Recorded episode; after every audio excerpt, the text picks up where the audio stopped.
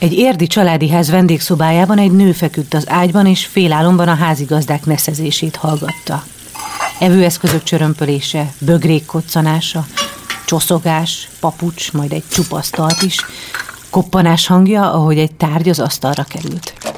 A reggelek félreismerhetetlen ritmusa. Az álom majdnem ébrellété alakult, de Fatime úgy döntött, még nem nyitja ki a szemét. Majd akkor, ha meghallja a kávéfőző hangját. Térdei közé gyűrte a paplant, oldalára fordult, és már majdnem elbóbiskolt, amikor meghallotta a kotyogást. Na végre, gondolta. Majd felült az ágyban, és kinyitotta a szemét. De nem látott semmit. Korom sötét volt. Nem értette, mi történik. A gondolatai cikázni kezdtek.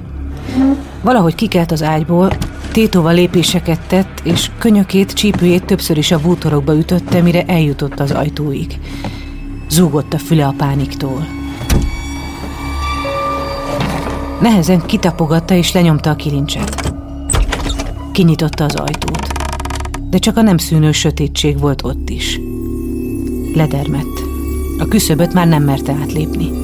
Megértette. A házban világos van, csak ő nem lát semmit.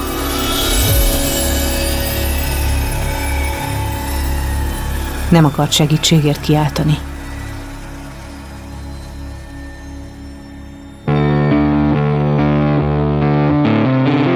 Lovas Rozi vagyok. Ez az Egyszer Lent. Egy podcast azokról, akiknek hatalmas pofont adott az élet. Megjárták a gödör mélyét, de sokkal erősebben másztak ki belőle. Minden élet tele van krízisekkel. Tudom, milyen elveszíteni azt, akit a legjobban szeretünk. Amikor éppen benne vagyunk, akkor könnyen hihetjük azt, hogy ennél rosszabb nem lehet. Aztán egyszer csak felgyullad a belső fény, megrázzuk magunkat, és megpróbáljuk kihozni az adott helyzetből a legjobbat. Az Egyszer Lent podcastben két hetente mesélek el egy történetet, ami nagyon mélyre lökött valakit, aki aztán megtalálta az utat felfelé. Ha azt gondolod, mindennek vége, jussanak eszedbe ezek a történetek. Mindig lehet jobb, ha te is akarod.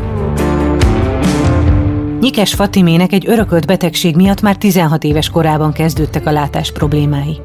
Először a jobb, majd később 26 éves korában a bal szemére is elveszítette a látását.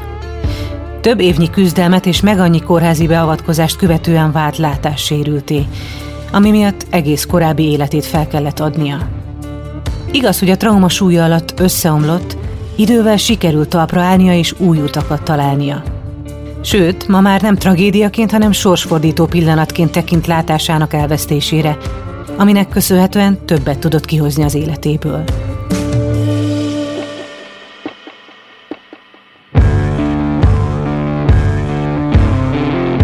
A segítő szakmában teljesedett ki. Mesterfokú szociális munkás, szervezetfejlesztő szupervizor, gyógypedagógiai asszisztens lett. Sorstársakat segít át életük legnehezebb pillanatain. Utat és perspektívákat mutat nekik. Látók szemléletformálásán dolgozik annak érdekében, hogy minél inkább enyhítse a látássérüléssel járó veszteséget. 2005 óta a Buda környéki látássérültek közhasznú egyesület alapítója és elnöke is.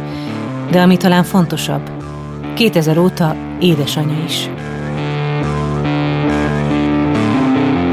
Ezt a műsort azért tudtuk elkészíteni, mert a Generáli biztosító szponzorként mellénk állt. Hallgassátok meg, miért fontos nekik, ami nekünk is.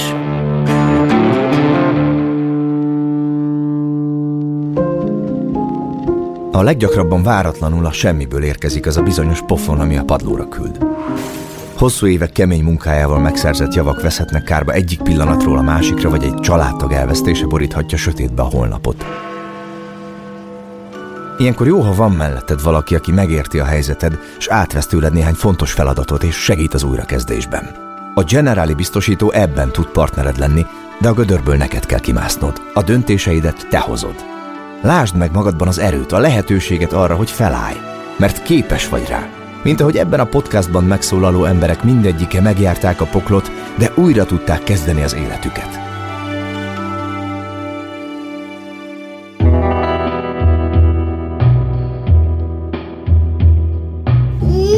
A kislány hangosan azt követelte, hogy adjanak neki egy másik textil zsebkendőt. Édesanyja nem vette magára hisztit. Türelmes maradt, keresett egy másikat, odavitte és megpróbálta újra. Ezt? kérdezte lányát, aki melkasán összefont karral toporzékolva kiabálta. Nem, a házikósat akarom. Mindez legalább háromszor megismétlődött, de a kislány végül nem kapta meg, amit akart. A jelenet Nyikes Fatime gyerekkori emléke és akár hétköznapinak is tűnhet. A dackorszakba lépett kislány szemtelen követelését édesanyja nevelési célzattal nem teljesíti. Ez a történet azonban másról szól.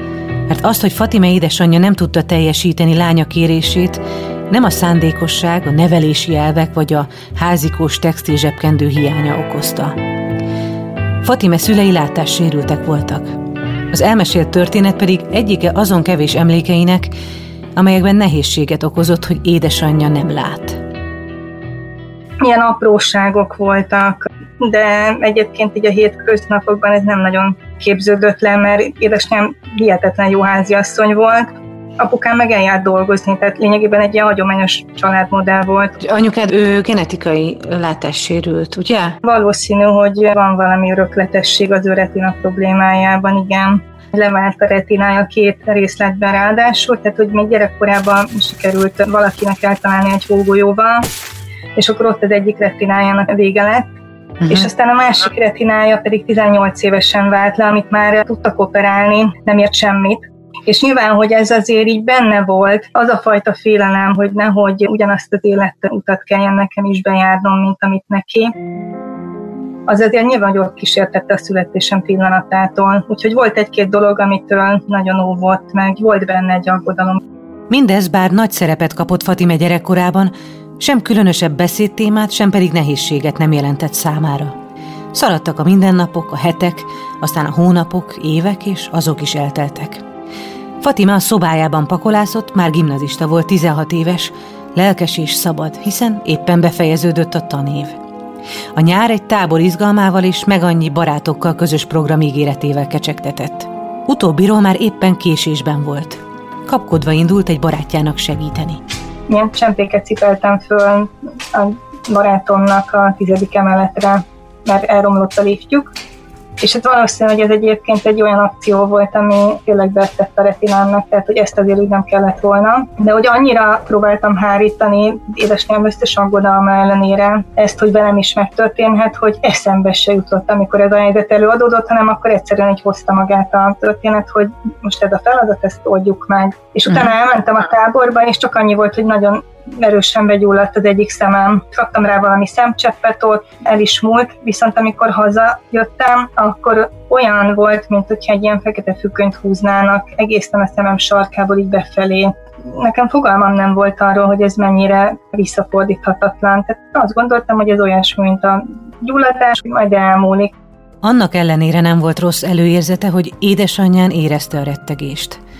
Elég régen történt ahhoz, hogy ki lehessen mondani, nem volt túlzás a rettegés. Hiszen azt, hogy a retina leválás Fatimét is utoléri, elkerülni nem, csak késleltetni lehetett. Jó pár napig vizsgálgattak, az mondjuk így nagyon megmaradt bennem, hogy senki nem mondott semmit. Oda jöttek, megvizsgáltak, mint valami állatorvosi lovat tényleg, mert hogy így jöttek a fiatal kis medikák is, és aztán valahogy így egyszer csak valaki így közölte velem, hogy hát akkor ezt műteni kell. De még akkor sem éreztem én ennek a súlyát. Hát úgy voltam, hogy jó, hát akkor műtség, hát akkor majd utána lesz jó. Nem így történt, mert a beavatkozás eredménytelen volt. A remény következő lépcsőfokát egy újabb műtét jelentette, amihez Münchenbe kellett utaznia. Itt a tervezett egy helyett két műtét is várt rá. Borzasztóan egyedül voltam, tehát hogy arra emlékszem, hogy nagyon hosszúnak tűnt. Tehát olyan volt, mint hogy egy zárt osztályon lennék kb. Tehát nem tudtam kimenni, itt voltam egy hónapig egyetlen egyszer nem tudtam kimenni az utcára. Rapukám egyik kolléganője vitt ki, így ki tudott utazni, mi vagy engem kísért a testvéréhez, viszont ugye engem megműtöttek még egyszer, mint amit tervezett a magyar állam, mint amennyit finanszírozott, úgyhogy én tovább maradtam. És ott már igazából így egyszer-egyszer egyébként bejött hozzám, nagyon helyes volt így a kísérőmnek a testvére, de azért ez mégiscsak más volt egy vadidegen, és nem is napi szinten. Úgy kint Münchenben, hogy én egy szót nem beszéltem németül, 16 évesen, azért az nem volt egyszerű, de, de valahogy akkor is az volt bennem, hogy most ez a helyzet van, ezt kell végigcsinálni, és majd eltelik ez az idő, és akkor hazamegyek. Leült veled akkor ott valaki erről beszélni, vagy megbeszélni azt, hogy ez akkor most már így fog maradni? Nem, senki kerülték ennek a kommunikációját, de egyébként ez a mai napig is probléma, hogy az orvosok gyógyítani akarnak, és valahogy, ha ez nem sikerült, tehát azt látják, hogy ők már nem tudnak mit tenni, valószínűleg, hogy ez, ezt a saját kudarcuknak élik meg valahol, és ezzel a szembesüléshez nem könnyű. Most mi dolgozunk azért, hogy a rehabilitáció az kapjon akkor a teret, így az orvosok körében is, hogy fontosnak tartsák, hogy ne üres kézzel engedjék el azokat az embereket, akikkel nem tudnak segíteni, legalább egy szórólapot tudjanak adni, hogy van rehabilitációs központ. Az országban most már több ponton, és hogy lehet fordulni hozzájuk, és segítenek ezt az egészet feldolgozni, meg lényegében újra gondolni az életet akkor még ennek nyoma sem volt. Meg volt a második műtét, és egyszer csak útra eresztettek, hogy akkor most ez ennyi volt? Kb. igen, a repülőre ugyanúgy föltett az a nő, aki a kapcsolaton volt kint, de hát nyilván ő nem tartotta magát kompetensnek, hogy erről bármit is mondjon nekem. Tehát én egyébként úgy jöttem akkor haza, hogy ez a második műtét sikerült. Visszarakták a retinát, viszont nem tudott megtapadni. Tehát itthon vált le újra a retinám, de egyébként valószínűleg ezt megint tudták, hogy ez nem fog fönt maradni. Hát és akkor már nem is tudtak hozzányúlni, nem, nem volt értelme. Több hónapnyi eredménytelen műtét sorozaton, számos elszalasztott élményen túl, pusztán a reménybeli hétköznapi élet is elég volt Fatimének ahhoz, hogy erőre kapjon és ne rágódjon a veszteségén. Azt akarta, hogy amennyire lehetséges, a mindennapok a régi mederben folyjanak tovább. Igaz, ekkor még nem tudta, hogy mindössze néhány évet élvezhet gondtalanul. Igazából úgy voltam vele, hogy most ez a helyzet van, viszont az egyszemes látás az egy tökéletes látás teljesítményt tud nyújtani. Egyedül a térlátás az, ami hiányzik ilyenkor, amit elveszít az ember.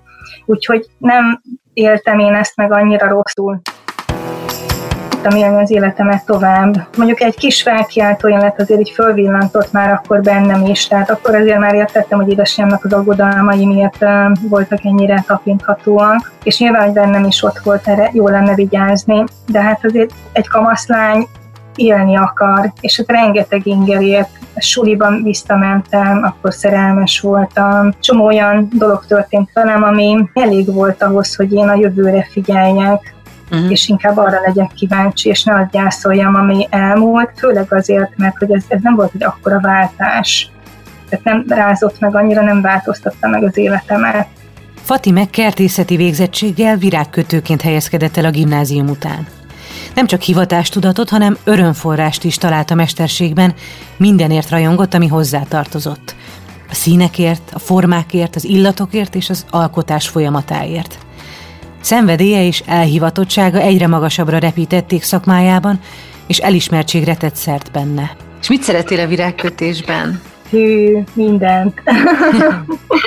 Nekem a hobbim, a hivatásom, a szakmám, mindenem volt. Tehát én nagyon-nagyon megtaláltam benne így a kiteljesülést. Elég jól is ment, tehát így versenyekre is jártam, meg kiállításokat eh, szerveztünk, tanfolyamokat, tehát így nagyon-nagyon pörögtem ebben. Szerencsére így az akkori vidákötő elit fel is karolta az akkori fiatal tehetségeket, úgyhogy nekünk van az időben nagyon jó dolgunk volt. Az utolsó munkahelyemnél már, már egy üzletet vittünk a barátnőmmel, és lényegében az az egész életemet kitöltötte.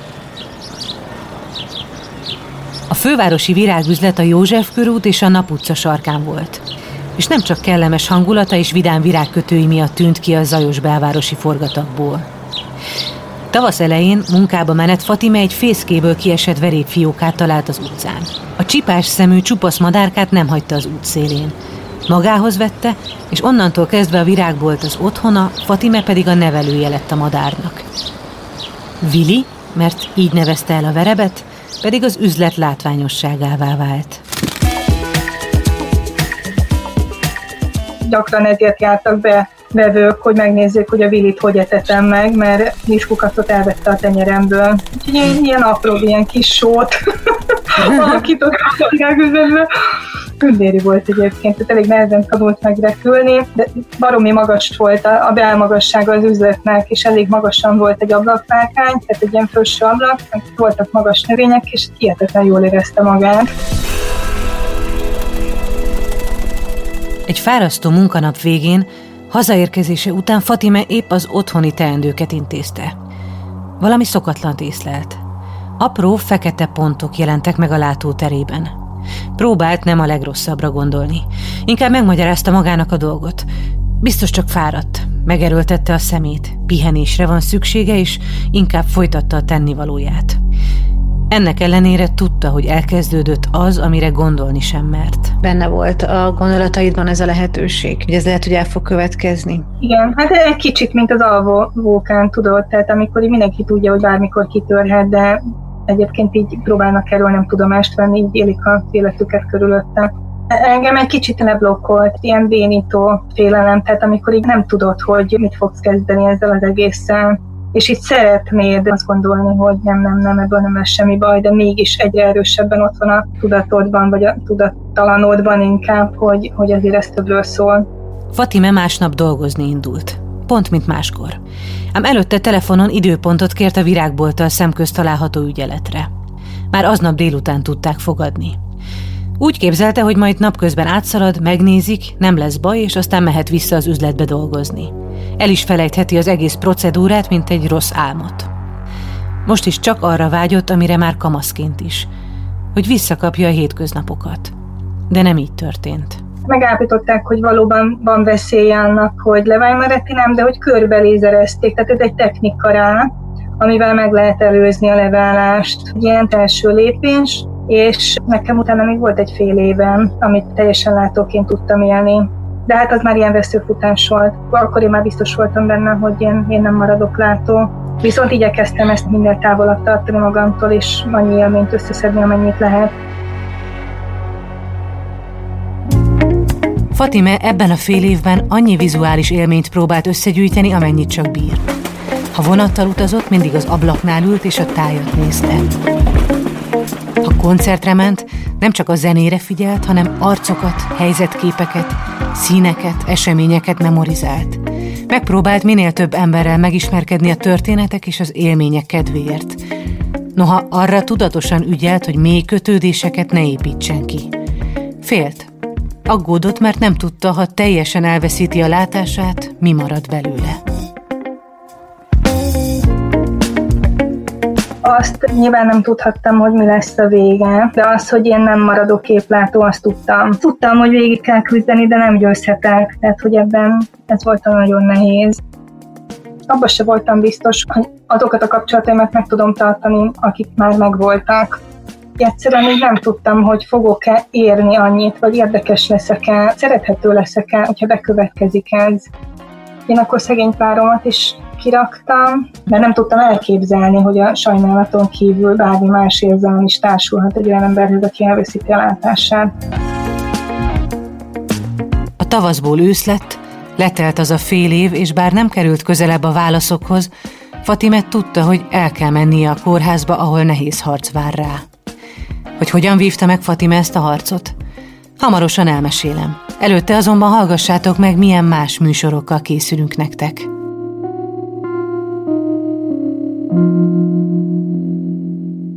Egy életünk van, és én nagyon-nagyon szeretném, hogyha az, az baromi sűrű lenne. A tied nagyon az? Nagyon. Piszkosul az.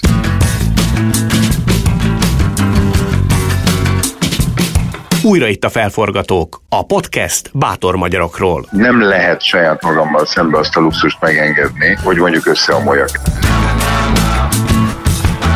Kadarkai Endre vagyok. Az elkövetkező hetekben tíz olyan ember történetét mesélem el, akik letértek a kitaposott ösvényről, és saját utat választottak. Azokból a körhintekből, amik nem olyan irányba forognak, ami számomra komfortosan, azokból általában kiszállok. Akik átírták a játékszabályokat. Akik, ha elbuktak, azért is újra kezdték. Hat éves koromtól úgy nőttem föl, hogy nekem minden héten, minden évben bajnoknak kell lennem. A felforgatók addig nem nyugszanak, ameddig el nem érik a céljaikat akik ha valamiben hisznek, amellett a végsőkig kitartanak. Ha borászatra bökre az édesapja, akkor ön most a borászatot megreformáló magyar üzletember? Szerintem igen. Hegyeket tudtam volna elhordani hátamon. Vegyünk példát róluk. Tanuljunk tőlük. Legyünk minél többen felforgatók. Viszont előtte irány a Medikus Presszó. Kövessetek minket, iratkozzatok fel a Spotify, Apple, Google Podcast lejátszótokon, vagy ahol jól esik.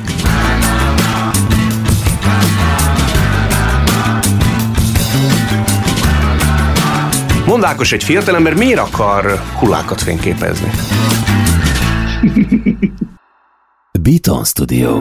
Mielőtt folytatódik ez az epizód, hallgassd meg a Beaton podcast ajánlóját.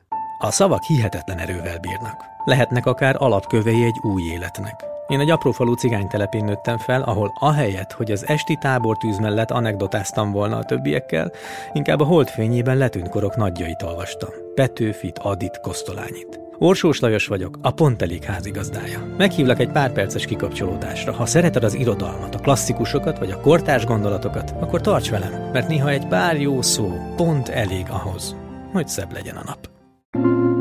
Azután, hogy észlelte, valami nem stimmel az épp szemével, egy véget nem érőnek tűnő folyamat vette kezdetét műtétekkel, lábadozással, reményekkel, aztán reménytelenséggel, sikerekkel és sikertelenségekkel. Ez két évet vett el Fatime életéből.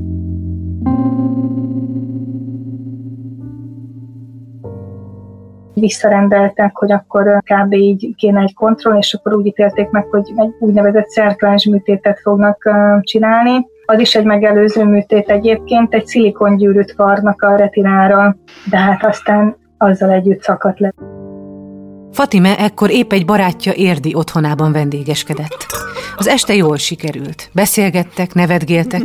Ez végre felettetni tudta vele a jövővel kapcsolatos aggájait. Lefekvés előtt egy atlaszt lapozgatott, és még az is lehet, hogy éjjel utazásokról álmodott óriási, nagyszabású térképatlasza volt a barátnőm lányának, és én nagyon szerettem a könyveket mindig is. És annyira jó volt a látásom egyébként, tehát, hogy ez a nagyon durva, hogy én simán tudtam azt nézegetni ezt a könyvet, meg, meg talán még így a nagyobb betűket így olvastam is belőle, tehát hogy nekem az egy élmény volt annak a könyvnek a lapozgatás, és reggel, amikor felébredtem, totál leszakadt a retinám azzal a szilikon gyűrvel együtt, amit a szerkás alatt fölvartak rá. És lényegében, amikor még lefeküdtem feküdtem aludni, akkor én még látóbb voltam teljesen, amikor fölébredtem, totál vak voltam. Egy pillanat alatt át kellett váltanom erre az életstílusra, és hát szégyen, azt hiszem, hogy ez, ez a legjobb szó, amit, amit így tudok társítani ehhez az érzéshez, hogy lényegében maga tehetetlen vagyok.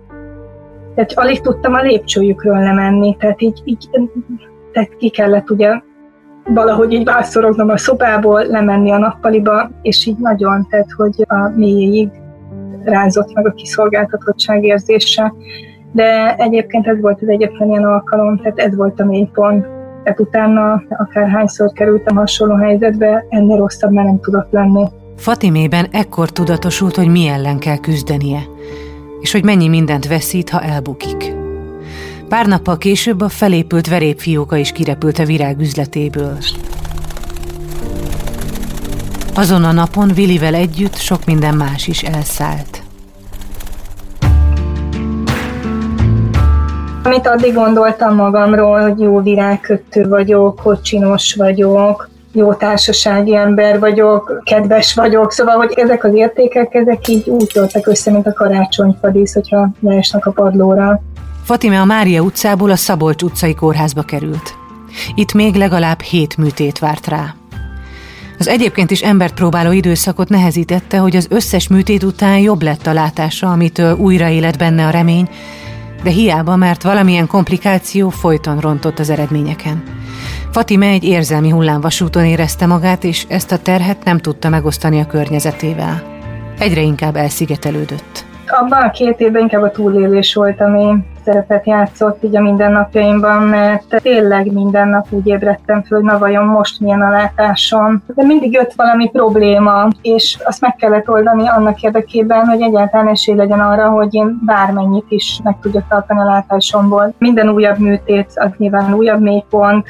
És milyen mélypontjaid voltak? Felfelé szakaszban volt bennem egy kíváncsiság, aztán meg egy hihetetlen nagy kétel, hogy jó leszek én még valamire. Kis van olyan az ember idegrendszerét, meg hát már elfogytak a barátaim, meg az ismerőseim. Volt olyan, amikor én bent mostam az egyik nővérrel, egy megfogott, és mondta, hogy figyelj, látom, már nincsen tiszta ruhád, meg hogy jönnek már hozzá, gyere, kimegyünk a fürdőszobára, mit fogunk csinálni? És akkor szépen így előszette a mosószert, meg a többét, és meg kellett mosni a hűtőbe teregettük szét. És így elképzelte, hogy a prof reggel félkomás állapotban így bemosakszik valamelyik bébi dolomba. Elején még jöttek látogatóba a barátait, barátnőit, család, és, és aztán valahogy ők is nem is tudom. Mindenki elfárad, meg, meg elfogy a szó egy idő után, amikor nem látod a perspektívát, tehát nem tudod, hogy hol van a vége, akkor nagyon nehéz támogatólag is helytállni egy ilyen helyzetbe. Tehát amikor, amikor nem tudod bíztatni a másikat, mert fogalmad nincs, mit tudsz neki mondani, mert hogy nem tudod, hogy mi lesz a vége, vagy hogy hol fog megállni ez a dolog. Fatimét legalább tízszer műtötték összesen, és mire végleg elhagyhatta a kórházat, a látásából nem sok maradt, és az is folyamatosan romlott. Járda meg a fő közti különbséget azt így érzékeltem közelről, vagy ha velem szembe jött egy ember, azt nem tudtam megállapítani nő vagy férfi, pláne azt nem, hogy kicsoda, tehát ki tudtam kerülni, tehát azt, azt tudtam észlelni, hogy jön velem szembe egy ember. Az utolsó műtétem után elég sokat voltam otthon. Az volt egyébként egy masszívabb ilyen mély repülés, mert akkor már elég egyetemű volt, hogy nem nagyon tudnak többet tenni a szememért legyűri az embert egy ilyen élethelyzet, viszont az nagyon fontos, hogy föl tudjunk állni. El kell érni az alját, és onnan visszakanyarodni? Hát, azt hiszem igen. Azt hiszem igen. Tehát ezt nem lehet megúszni. De amikor ez bekövetkezik, akkor azért így változik az ember, és érdekes, mert ahogy egyre távolabb van ez a mélypont, és egyre inkább építi újra magát a, a személyiség, egyre jobban tudja kezelni ezeket a kiszolgáltatott helyzeteket, és akkor már nem a megalázottság érzését éli meg, hanem ami bennem így megmaradt, az inkább az, hogy én más vagyok. Fatime felállása nem egy pillanat alatt történt. Sok apró esemény láncolata és rengeteg idő kellett hozzá. A küzdelem talán már akkor elkezdődött, amikor Willivel, a verép fiókával együtt a látását is hagyta elszállni. Majd azzal folytatódott, hogy ennek ellenére nem adta fel a küzdelmet, és mindent megtett, hogy elkerülje az elkerülhetetlent. Talán furcsa, de a barátaitól, kapcsolataitól való időszakos elfordulása is segített, mert így volt ideje újra összerakni a magáról alkotott képet. A kórházban kötött új barátságok segítettek neki újra felfedezni önmagát, és fokozatosan le tudott számolni a szégyenérzettel. Végül rátalált arra az útra, ami a kiszolgáltatottság végéhez és az önértékelés felé vezetett. Természetesen ehhez sok segítséget is kapott az orvosaitól, a nagybátyjától, a régi és az új barátaitól. Akivel megismerkedtem a kórházba, a Marica barátnőm, aki azóta is a legjobb barátnőm, ő elég sokat följárt hozzám, ő hajdod a szörményé. Olyankor én mindig összeszedtem magam, amikor jött. És akkor elmentünk csavarogni erre, arra kísérgetett, azt láttam, hogy nem is annyira gáz, nem azt sugalta felém. Valószínű, hogy segített az, hogy úgy ismertem meg, hogy egy hasonló műtéten átesett és lényegében ő már amikor engem megismert, én akkor már nem láttam. Tehát, hogy nem ezzel a vesztességgel kellett hozzá egy ilyen folyamatban újra kapcsolódnom. Ezáltal viszont új önmagához is sikerült kapcsolódnia, és ezt követően már azokhoz is, akikhez korábban nem tudott. Lett egy párkapcsolata is, egykori barátja újból feltűnt az életében, aki ma már gyermeke édesapja. Fatime a biztonságát és a nőiességét is visszakapta. Én azt értem meg, hogy, hogy örültem, hogyha valaki így hozzám szólna, el nem tudtam volna képzelni, hogy nőként valaki rám tudjon nézni. Tehát akkor, amikor a párom újra visszatért az életembe is, tehát hogy én nagyon óvatosan kezdett, hogy barátként nem tudtam volna akkor abban a helyzetben mit kezdeni egy, egy ilyen közeledésre, sőt nem is tudtam. Hogy engedted őt vissza? Egyrészt elég világossá vált, hogy rászorulok segítségre, és akkor már voltam is olyan állapotban, hogy ezt el is tudjam fogadni. Másrészt pedig az a fajta hűség és kitartás, ami őt jellemzi, ez nagyon ritka érték, tehát én senkiben nem találtam meg. Tehát egy olyan biztonságot jelent a számomra egyébként a mai napig is, amit senki másnál nem találtam ilyet. Fontos mérföldkő volt a felfelé vezető út megtalálásában az is, amikor Fatime megkapta első vakvezető kutyáját.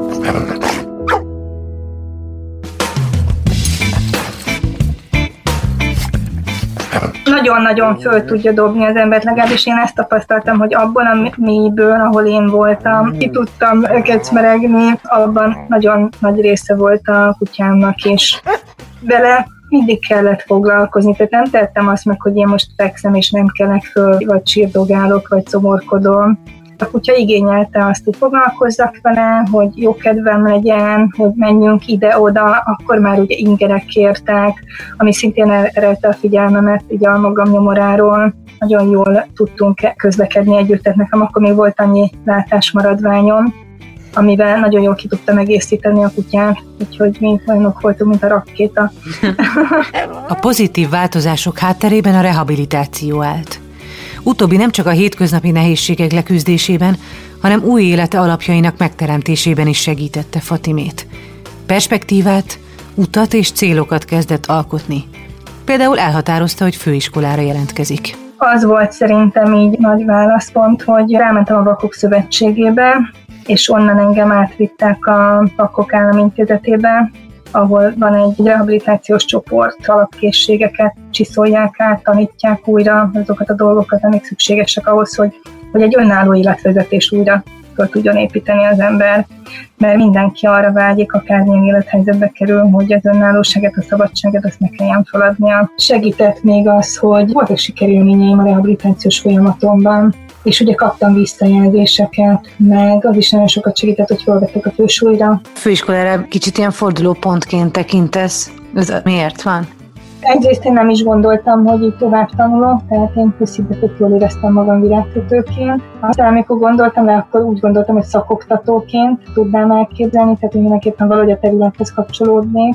És aztán ez így változott. Igazából nem is voltam abban teljesen bizonyos, hogy én értem, hogy ez miről szól ez a szocmunkásszak, mert akkor tehát jött be Magyarországra, tehát hogy ez nem volt egy ilyen nagyon divat szakma. Nagyon jó képzés volt akkoriban, jó közeg volt. Tehát megtaláltad magad benne teljesen. Igen, én, én azt gondolom a mai identitásom szerint én szociális munkásnak tartom magam. És akkor ez nyitott egy új ajtót, egy jövő felé, amerre érezted, hogy haladnod kell. Tehát, hogy itt, itt, itt kaptál egy nagy lendületet a következőkhöz. Igen, és így hozták magukat a dolgok, mert ugye akkor már meg volt a kutyám, tök jól közlekedtem, fölvettek a fősulira, közben elkezdtem építkezni. Volt egy telkünk, és ott egy ilyen könnyű szerkezetes faházat húzottunk föl. Az elején inkább én voltam, aki így bonyolítottam a szervezésére. Szerintem ez nekem egy rengeteg erőt adott. És ezzel Fatime visszakapta azt, amire 16 éves kora óta vágyott. Stabil, biztonságos életét. Már-már csak úgy volt más, ahogy az emberek egyébként is különböznek egymástól. Aztán anélkül, hogy akarta volna, ebből a másból több lett.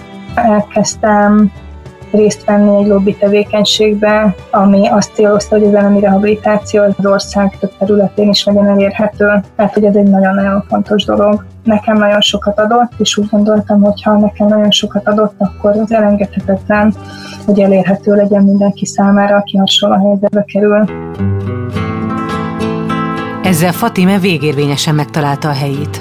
A főiskolát követően a Szempont Alapítványnál helyezkedett el vezetőként, majd 2005-ben többet magával megalapította a Buda környéki látássérültek közhasznú egyesületét, aminek azóta is a vezetője összetoboroztuk azokat, akik erre nyitottak voltak, és megalapítottuk ezt az egyesületet. Szerintem egyre szebb eredményeket hoz, mert hát ezért továbbra is jellemző rám, hogy nem nagyon tudok így megállni. Azt vallom, hogyha valami tagnál, akkor az már közel áll ahhoz, hogy romoljon. Uh-huh. hogy így az előre menekülő stratégiát követem még az életemben is, így az Egyesület építetésében is, arra törekszünk, hogy a különbségeket eltüntessük és a közös pontokat mutassuk meg, és szerintem ez nagyon szép eredményeket hozott. Az Egyesület alapítása előtt volt még egy mérföldkő Fatime életében. Nevezhetjük egyfajta beteljesülésnek. Mikor született a kisfiad? 2000-es, a végjáratát tekintve. Igen, az utolsó főiskolai évem Aha. Daniel meg. Ez egy különleges vállalás is. Sejthető volt, hogy a hormonális változások azok azért valószínűleg, hogy fognak rontani a látás teljesítményemet, de ezt azért mindig elmondom, hogy ettől függetlenül egy pillanatig nem volt kérdés, hogy én szeretném ezt a babát, vagy nem. Bár a szülést követően Fatime látása odáig romlott, hogy ma már csak fényérzékelésre képes, a fiának, Vajknak köszönhetően sokkal több szint lát, mint valaha. Én szerintem minden, minden anyánál nagyon fontos az intuíció, hogy nem biztos, hogy meg tudod magyarázni, hogy miért villan beléd valami, viszont akkor ott cselekedned kell. Tehát nekem például volt egy konkrét ilyen esetem, hogy majdnem leborult a vajkó az emeletről, és úgy tudtam utána nyúlni, hogy a mai napig nem értem. Tehát, hogyha ezt valaki más mesélni, akkor azt mondom, hogy aha, persze, biztos. Úgy kaptam el a gyerekemet, aki már borult a lépcső tetejéről, hogy nem tudom, hogy mi vitte oda a kezemet. Mennyiben látja, vagy érzékeli másképpen a világot egy látó és egy nem látó ember? Tehát amilyen kép kialakul bennük különböző dolgokról, vagy te például jobban tud bánni az előítélteivel egy, egy nem látó ember, vagy valahogy így képzelem, hogy a vizualitás nagyon sokszor egyébként megelőzi a, a, a valós intuíciókat. Jaj, de szép volt, amit mondtál, meg hogy fogalmaztad. De mindig azt szoktam mondani, hogy én egy lépéssel beljebről kezdem. Ugye más lesz a fontos, tehát a benyomások, a hang, a stílus, tényleg azt gondolom, hogy elég jól el lehet tájékozódni. Mit tudnál tanácsolni az újrakezdéshez? Azt lássák meg benne, ami jó, mert én azért abban hiszek, hogy, hogy minden helyzetben lehet találni, ha csak egy morzsát is. Ez a kulcs ahhoz, hogy sikeresen tudjuk tovább folytatni az életünket. Tehát akarjunk boldogok lenni, mert ez egyébként nagyon sokszor rajtunk múlik.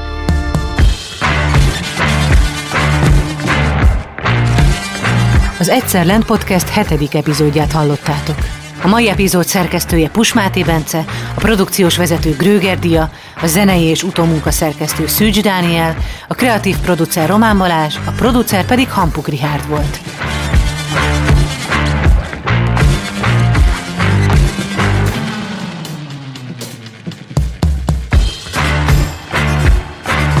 Lovas Rozit hallottátok. Két hét múlva újabb történettel jövök.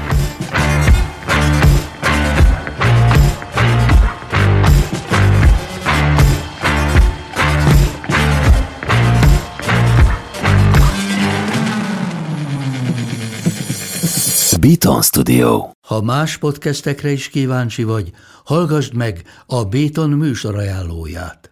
El tudod képzelni, hogy a podcastet, amit éppen most hallgattál, fél év múlva már a mesterséges intelligencia generálja? Mi sem. De ha érdekel, eljötte már a gépek lázadása. Hallgass bele az Embertelen podcastbe. Orsós Lajos vagyok, a műsor házigazdája. Egyelőre még élőben. Egyelőre. Fedezzük fel együtt, hogyan ismerkedik, randizik, mesél és vitatkozik Betty és Péter, két teljesen mesterséges intelligencia. Lajos, a podcast címét mond még egyszer, Léci. Oké. Okay. Embertelen podcast.